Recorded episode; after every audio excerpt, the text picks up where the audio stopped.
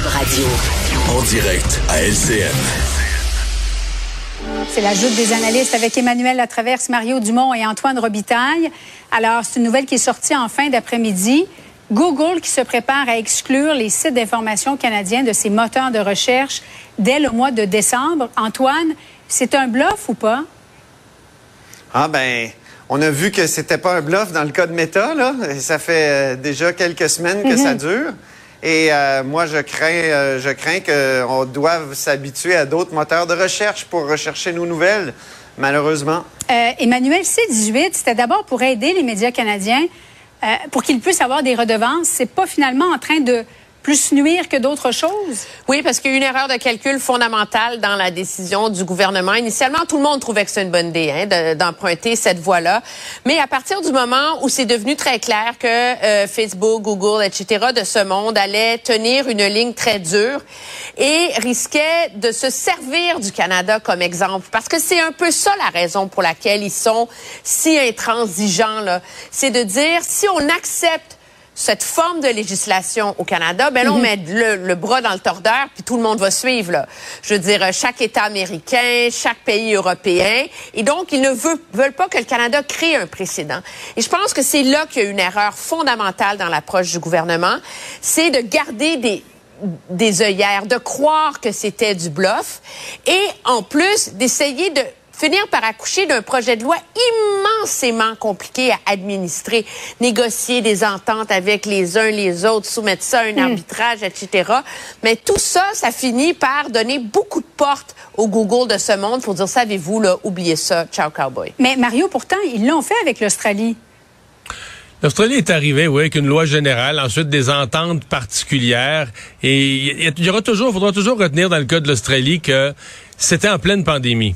Et ces compagnies-là se sont retrouvées accusées de ne pas diffuser l'information à un moment où l'information pouvait mm. être euh, quasiment mortelle. Il y avait un virus. Donc, ils ont reculé et peut-être qu'ils l'ont regretté. je pense que ce qu'Emmanuel dit est important. Là, ils se sont dit, OK, là, c'est le Canada qui se présente, il n'y a plus de pandémie. Et là, on va faire une démonstration de force. On va montrer à tous les pays du monde qu'on ne plie pas. Et peut-être qu'il y, a deux, trois questions. Peut-être que le Canada aurait pas dû faire cavalier seul. Peut-être que le Canada aurait dû euh, entrer dans une démarche avec des pays d'Europe. Euh, là, le Canada est tout seul sert d'exemple. Et ce qui risque d'arriver, très inquiétant pour l'avenir de l'information, pour la, disponibilité de l'information pour la population, parce que Google, ça veut dire que même si tu cherches de l'information sur un projet de loi, sur une situation, un sujet où tu pourrais t'informer, tu ne la trouveras plus, de un.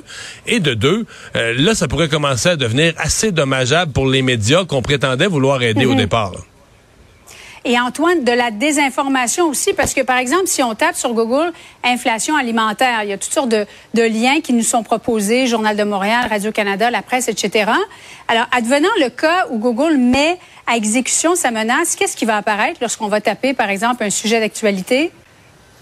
Écoute, euh, quand on pense que les gens qui les gens qui euh, plaident que, la Terre est plate, là, moi je, je croyais jamais là, que dans mon vivant, je vivrais une renaissance de cette idée-là mm. pré-galiléenne. Là.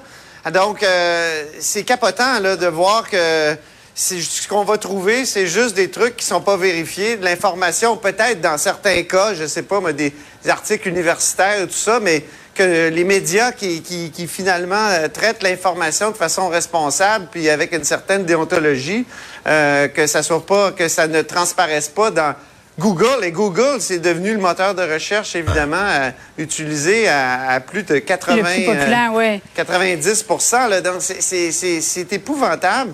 Et euh, ça prouve qu'on est captif d'entreprises privées. Hein, tu sais, quand les réglementations sur les médias au Canada, c'était sur les ondes, au sujet des ondes publiques et les ondes. Il fallait demander un, permis à l'État. Hmm. Là, c'est des, des, des, compagnies privées qui se sont accaparées de tout ça. Euh, on les, a laissés faire. Et je ne sais pas s'il va falloir se créer des, je sais pas moi, des, des, espèces de Google nationaux ou tout ça. il y, a des gens en intelligence artificielle et en informatique hmm. qui le disent. Donc, euh, euh, il ne faut pas que ça, finisse là et qu'on abandonne. Il, va falloir qu'on trouve d'autres manières. Euh, parlons des bagarres dans les écoles. Trois cette semaine. Euh, mardi, c'est survenu à Saint-Bruno. Aujourd'hui, à Longueuil. Hier, ça a été une enseignante qui s'est fait lancer une chaise à Laval. Emmanuel, est-ce qu'il faut commencer à s'inquiéter? Moi, je pense que oui. C'est sûr qu'on se garde une gêne parce que est-ce qu'on en parle plus parce que c'est filmé maintenant, ce qui n'était pas le cas, Julie, quand le monde se battait dans le cours d'école quand nous, on allait à l'école secondaire. Là. Mais la réalité, c'est que quand une enfant se désorganise et finit par agresser violemment une enseignante, euh, ces phénomènes-là, ils sont récurrents. Et ça, euh, il faut s'en préoccuper. Il y a un manque de ressources dans les écoles pour s'occuper de ces enfants-là, pour leur assurer une certaine stabilité. Mm. Et je pense objectivement que quand l'opposition dit que ça prend un, un plan national contre la violence dans les écoles, ils ont un peu raison. Le dernier plan qui est en place au Québec date de 2012. Snapchat n'existait pas, TikTok n'existait pas, toutes les méthodes d'intimidation n'existaient pas. Regardez ce que la France a fait là. Maintenant, il y a des sanctions ultra sévères. Dès qu'il y a une bagarre ou un harcèlement, il y a une évaluation judiciaire. On peut confisquer les téléphones des enfants bannir certains des réseaux hmm. sociaux légalement. Puis surtout, il y a un processus de justice réparatrice. C'est important, ça. Parce que dans les écoles, là, faut pas que le, le jeune intimidateur là, qui s'est fait suspendre trois jours, quand il retourne à l'école, ce soit la vie de sa victime qui soit rendue complètement impossible. Alors, moi, je pense que c'est urgent qu'il y ait une réflexion là-dessus au Québec. Mario, responsabilité des parents ou du gouvernement? Les deux. En terminant, des deux, ouais. Les deux, mais je, je suis pas particulièrement optimiste. Je trouve que le, climat s'est détérioré euh, beaucoup. C'est euh, on dit responsabilité des parents, mais les parents là, qui passent leur, soirée à insulter tout le monde sur les réseaux sociaux, on est-tu vraiment optimiste mm. qu'ils vont remettre les enfants dans le droit chemin? Tu sais, euh, faut, faut être. Euh... il y a comme quelque chose qui s'est perdu dans la société, puis même à l'école. Tu sais, la réforme de l'éducation du PQ, où on a enlevé la notion d'autorité. C'était l'apprenant qui est accompagné par un accompagnateur. Tu sais, c'est bien beau, c'est toujours le pays des licornes, mais moi je pense encore que dans l'école, si tu veux commencer à avoir des règles qui sont suivies plutôt qu'un code de vie qui est présenté comme dans passe-partout, faut que tu sois capable de nommer la question de l'autorité qui existe là. Bon, restez avec nous dans un instant. On va poursuivre la conversation. Euh, question des démarches entreprises par le gouvernement fédéral pour baisser les prix dans nos épiceries. Est-ce que ça fonctionne? À tout de suite. Cube Radio. Une autre vision de l'actualité. Alexandre, euh, un employé qui a été congédié dans un aéroport en Thaïlande et cette histoire t'a intéressé? Oui, ça m'a intéressé parce qu'à l'aéroport de Bangkok, semble-t-il qu'un homme ait fait preuve d'une certaine incompétence. Un employé, c'est ce qu'on a expliqué du côté de l'aéroport. ou laxisme? Laxisme, incompétence, mauvaise vérification, tout ça pour dire qu'un collègue avait vu une valise suspecte, avait dit, écoute, faut que tu, on a passé sur au rayon X, ça a l'air bizarre, faut que tu ailles la fouiller. L'employé serait pas allé la fouiller finalement. aurait laissé passer ça. Et là, ben, on se retrouve dans le vol qui se rend là, ce vol de Tide Jet Air entre Bangkok et Taipei, donc à Taïwan. Et en plein milieu du vol, ben là, il y a des intrus à bord qui commencent à se manifester, Mario.